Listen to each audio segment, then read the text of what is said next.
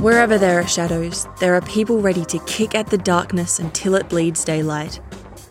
This is Bleeding Daylight with your host, Rodney Olson. Welcome. You can find links to our Facebook, Instagram, and Twitter at bleedingdaylight.net, as well as many more conversations with people kicking against the darkness. We all face pressures and expectations, but what happens when the expectations of others drive us into a life that threatens to destroy us? That's where today's guest found herself. I'll introduce you in just a moment.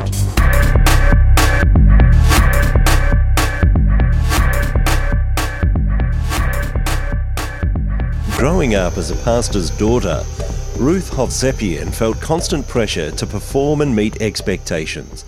That pressure took a massive toll on her life. These days, Ruth is a two time author who helps others face the challenges in their lives.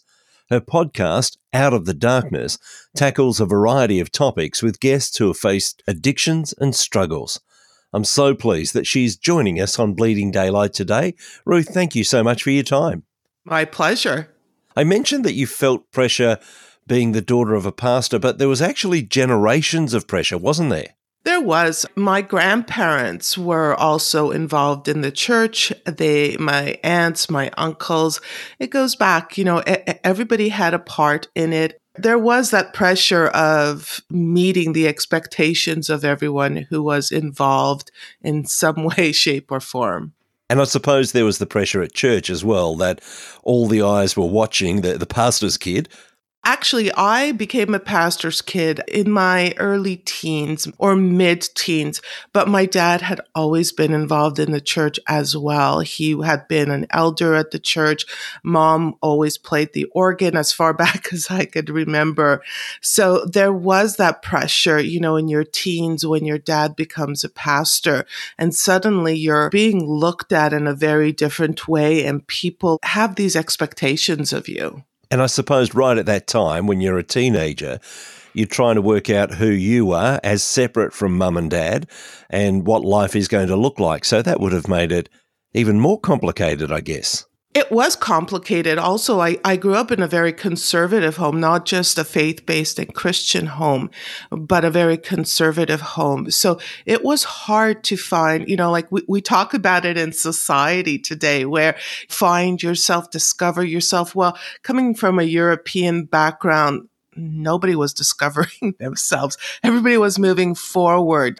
I am the first generation Canadian. My, my parents are immigrants and they had come to make a better life for themselves and their family.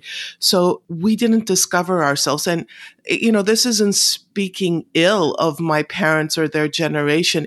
It's just what it was. So it was a very loving home, even though it was quite conservative. It was a loving home that you grew up in, wasn't it? 100%. There was never a doubt of love with my parents or my extended family, but there was the pressure to perform in a certain way. This, this is what they knew. You worked hard to achieve what you needed and did it in a timely way. What were the early ways in which you started to veer off path, so to speak? I, I know that there was still a lot of those expectations and you fulfilled many of them.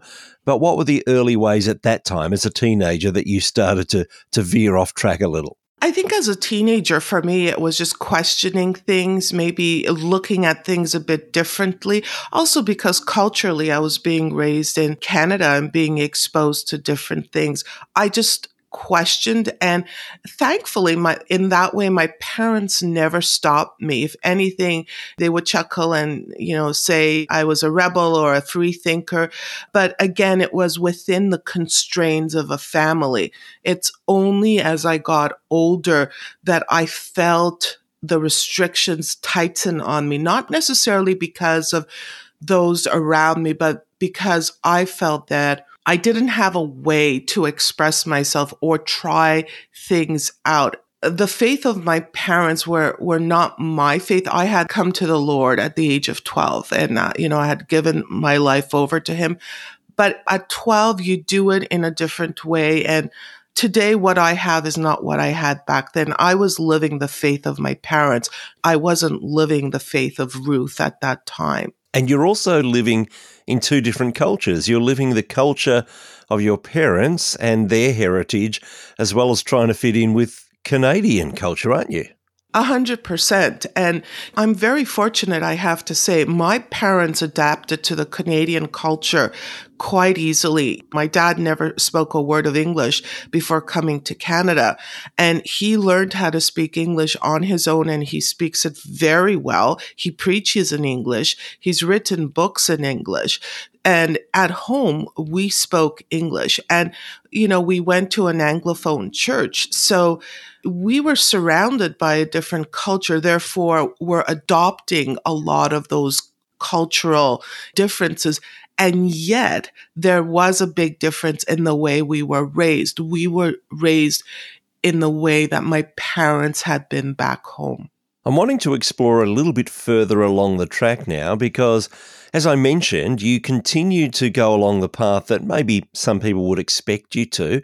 Tell me about that, and, and then we can look at where the wheels started to fall off for that. As a teenager, I did everything that was expected of me and more. I was a teenager that really wanted to prove myself and go beyond everyone's expectations. And I very quickly adapted to that. And at 17, I had a great job. I was in technology. I was working in pre computers with Macintoshes and IBM display writers and, you know, a whole other world there. But I did what I needed to show people that I was worthy of their love and respect until about, I would say, about 21 when I just started to feel this urge to step out of the world, that little bubble that I lived in and existed in. And I made a dramatic change. And, you know, for many it wasn't, but I decided to take a, a sabbatical from a very successful job and go to a Bible school, which was a one year Bible school for lay people in the church. It really shook the foundation of our family. They didn't understand why I would leave a very successful job and go away for a year when I wasn't going into ministry. But for me, it wasn't a matter of going into ministry. It was a matter of stepping out of my parents' home and their rules and being on my own. And I think that was that first step. And after the school year, I came home, but didn't stay very long because I had met my future husband at the school.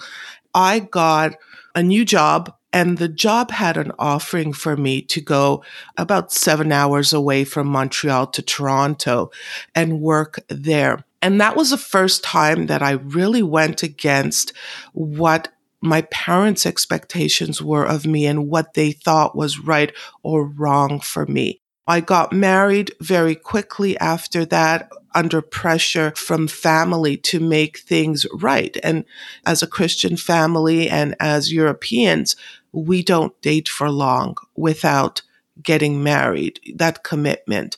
That's when things started to fall apart for me because my marriage had issues within it and I knew that I was in it for the long term. And if I fast forward about seven, eight years and three children, that's when things fell apart for me. And we went through a separation, a divorce. And now I found myself in a predicament. I had gone against people's wishes for my marriage. And now I was getting a divorce. That was unspeakable of in a very evangelical family. How can that be? As a pastor's kid, that was even more damning for me. It caused a huge rift in the church. It caused a rift within the family. But, you know, once some things start rolling, when that wheel starts rolling, it just keeps going and picking up speed. And that's what happened. Three years after that separation, I found myself having ballooned and putting on about 100 pounds or so.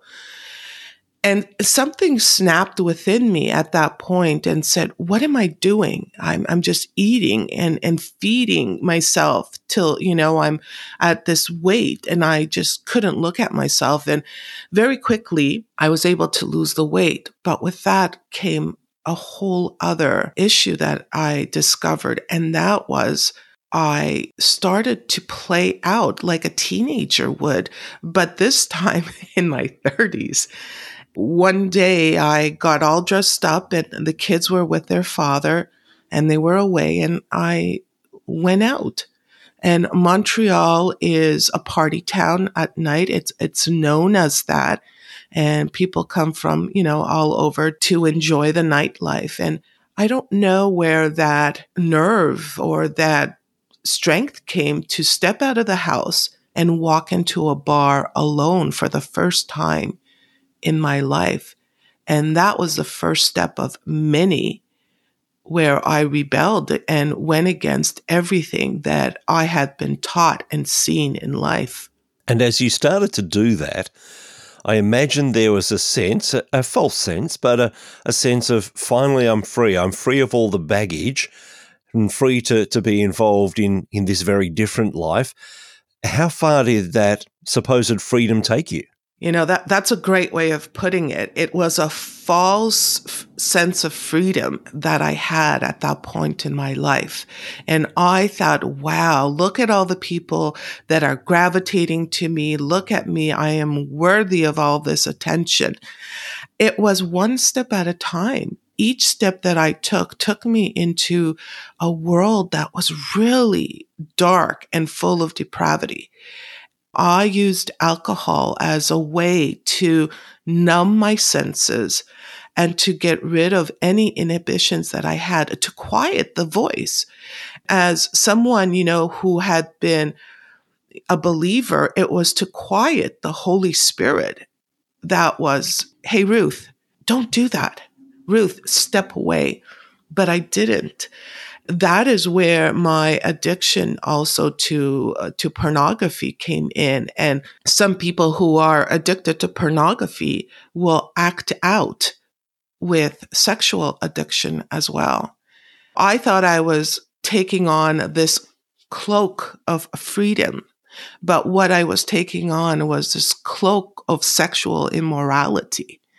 I found myself getting deeper and deeper into this world of alcohol and sex. And just like any addict, the first hit is very small. But by the time you get to your 10th and 15th and 100th hit, you need more. And more is not enough. And how far did it actually go? And how many years were you trapped in these sorts of addictions? I was trapped in that addiction for about 15 years and it went really, really far to the point where I knew I was risking my life because I would black out and find myself in situations that I did not know how I had gotten there or where I was or who I was with. Instead of stopping, I pushed the envelope further. It's an amazing situation when you're an addict.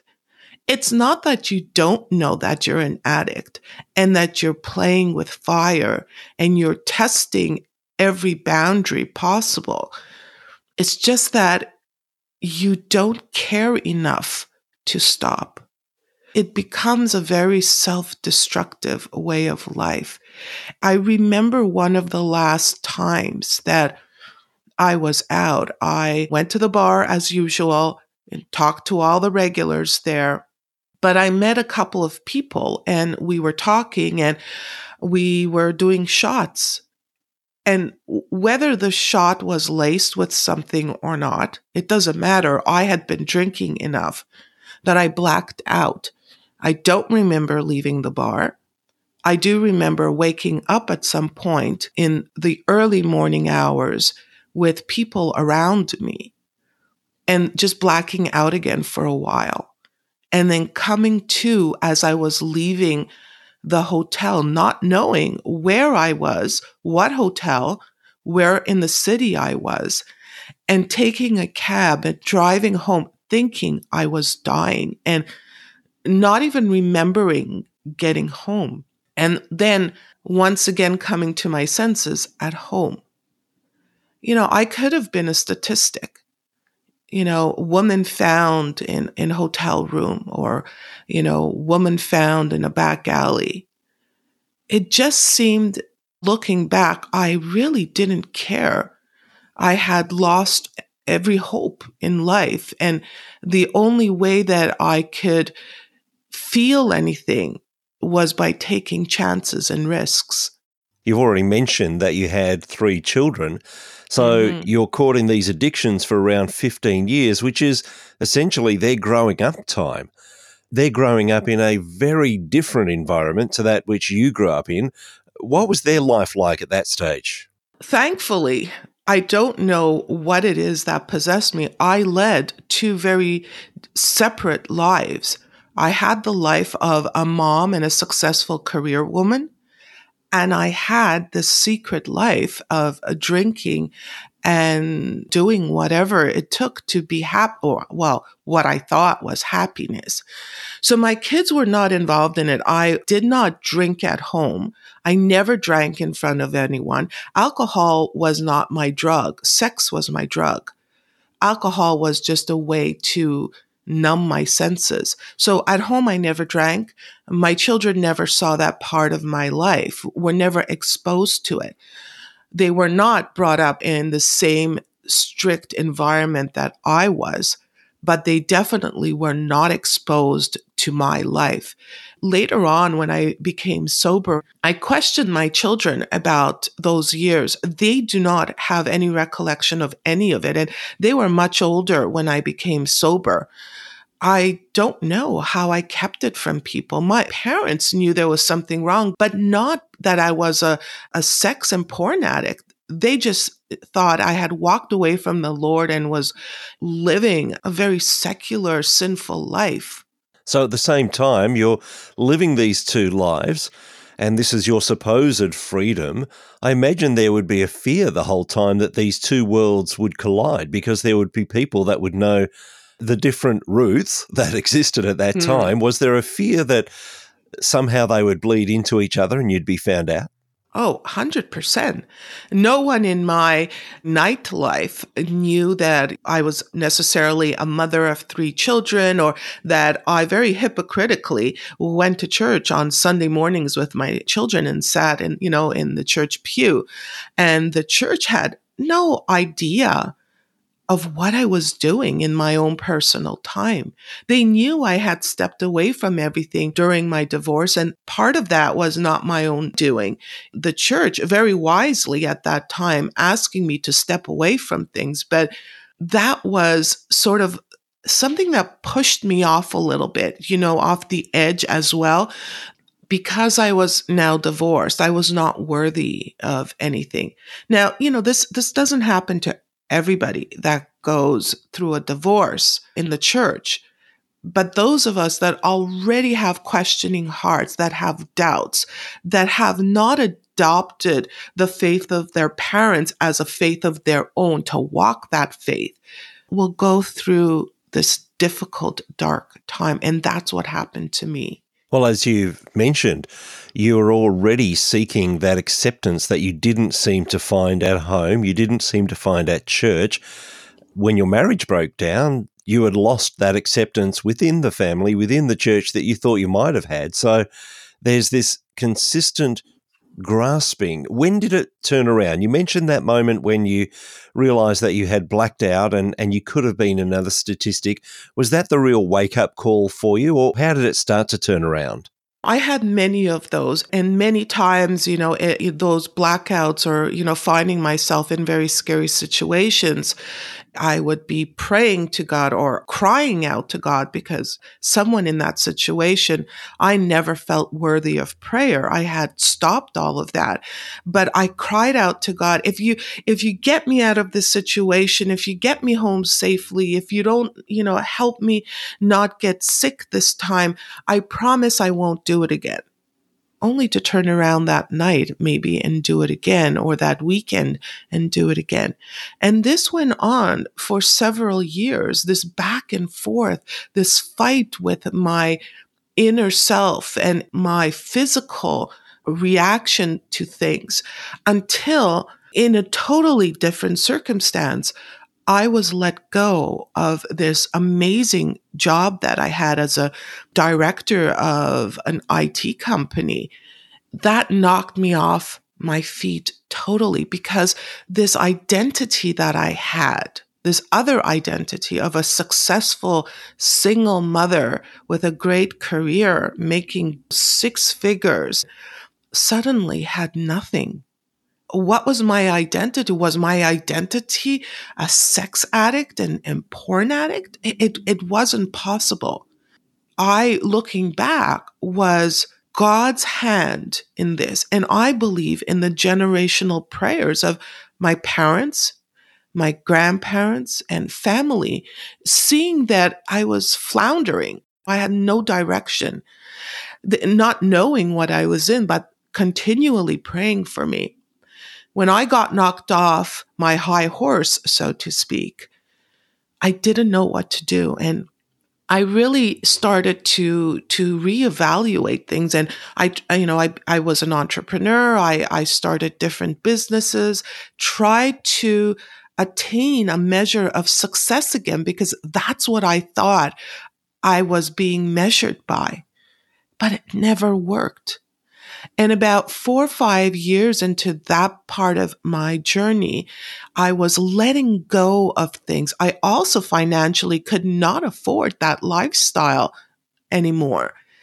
The more I isolated myself from those people I hung out with and those friends, I was taking steps closer towards God and I would fall back and I would have another drink and then I would have another sexual encounter and then I would come to my knees. And of course, how do you pray when in my heart and in my mind, I knew I was this dirty, sinful person, you know, full of this worldly darkness and evil. My first steps towards recovery into God was falling on my knees and not even being able to pray because I was so ashamed and had no way of putting into words what I was feeling.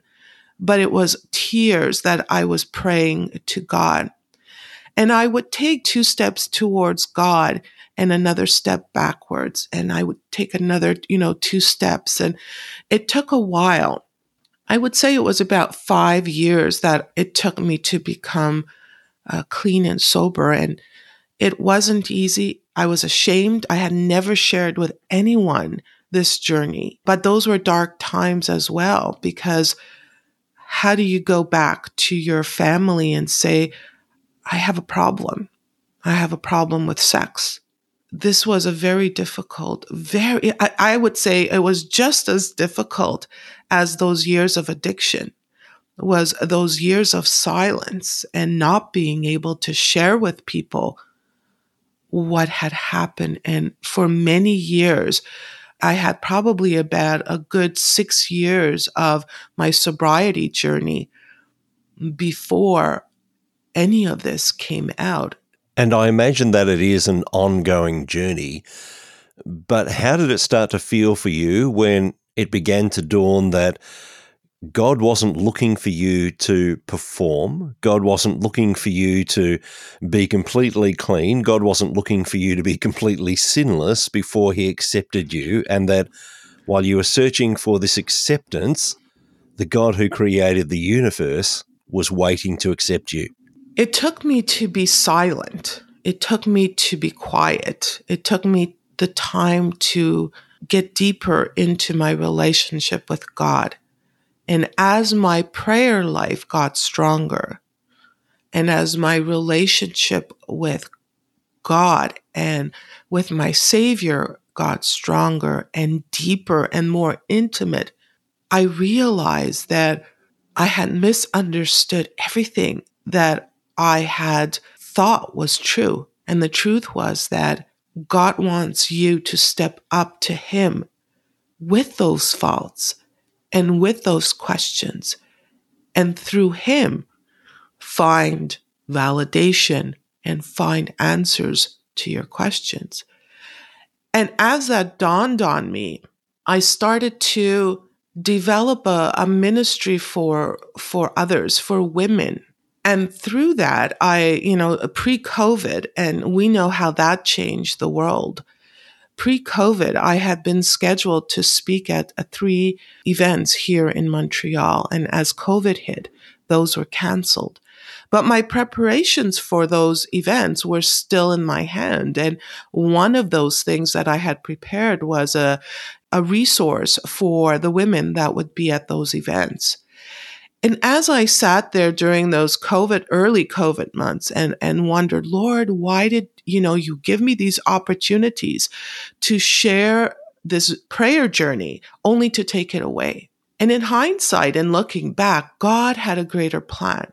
The greater plan was that he put a seed into my heart that I should take that resource that I had developed and show it to someone. And that someone was my sister, who is a best selling author. And when she looked at it, she said, Ruth, you know, I think you could develop this into a book. I thought, well, I'm not an author. What, who am I? I felt you could compare it to Moses. Lord, I don't, I, who am I? I cannot speak. I'm not a writer. I'm some IT, you know, minded person. And yet my sister saw the value of what's there and sent it to her publicist. Her publicist thought there was value in there and helped me develop something with that book. And that's how my first book, 100 Days of Prayer, became part memoir, part prayer guide and prayer journal. God worked through these women to speak to me and say, Ruth, it's time to tell your story. It's time to come out of hiding. It's time to put the shame away because I was living, you know, for a good five to six years with shame, with the shame of what I had done. And I would bring shame to my family. I would bring shame to the body of Christ. But when the book was put together, I had no choice but to come out with my story and to share it with my family and with my friends. And now with my books and my platform that I've been given to speak, the story is out there. And I imagine that that's starting to touch many other lives, even those who haven't been through the same sorts of things as you, but have also felt that shame, have felt that expectation to perform, and suddenly for them, they're starting to realize that that doesn't have to be the case. How is it for you when you hear back from some of those women who have felt release from that expectation? It's an amazing feeling because here you have, you know, I've been living with the shame for so long. And to suddenly see that God can take that past and turn it into something that will glorify Him. Because you're right, not everyone is starting the journey at the same place that I was, but we all have a journey. At some point in our lives, we're all trying to fill that void in our life. And that void is different for all of us, and we all fill it very differently. Some people will fill it with career. Some people will fill it with attaining fame and fortune. Some will fill it with exercise and family. It doesn't matter. We all are trying to do something and fill something with things that will not give us the satisfaction, will not fill the void and the emptiness. And I can speak to that when I speak about it or write about it. My own journey is a testimony to those that it doesn't work. We need to fill our emptiness with Christ. I like to say that that void is not taken away or taken out of our life because we're humans. That's a feeling that we have. We all have. But that void is filled with Christ, with the Holy Spirit, with our Father in heaven. And that's how we attain our validation and we fill the void and we achieve what we're looking for. I'm nowhere where I thought I would be at my age, but I am the happiest. I am filled with peace. Is my life perfect? By no means. I'm human. I struggle. You know, the closer you get to God, Satan tries to pull you away and will tempt you. And yet, I am the happiest that I've been in my life. I have the most peace in my life because I know I am where Christ wants me to be. I am where God has put me. And I am doing what I have been commissioned to do. What is my commission? The Great Commission. You know, Christ came and gave us the Great Commission. And as believers, we forget what that commission is. The commission is a very simple thing go and tell others. Go and tell others about this free gift of salvation. Your life has been completely turned around. I know your podcast is full of stories of others who have had their lives turned around through faith in God. And I imagine that there's a number of people listening at the moment who would love to get hold of your books, would love to listen to that podcast. What's the easiest place for people to get hold of you? My website, it's my name, it's ruthhovsepian.com.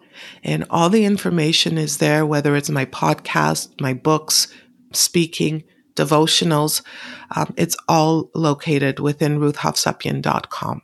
And I will put links in the show notes at bleedingdaylight.net so that people can find that easily. Ruth, we spoke earlier about that false freedom. I'm so glad that you have found true freedom and that freedom is in Christ. And I want to thank you so much for sharing some of your story today on Bleeding Daylight. It is my honor and privilege to give the glory to God. Thank you. Thank you for listening to Bleeding Daylight. Please help us to shine more light into the darkness by sharing this episode with others. For further details and more episodes, please visit bleedingdaylight.net.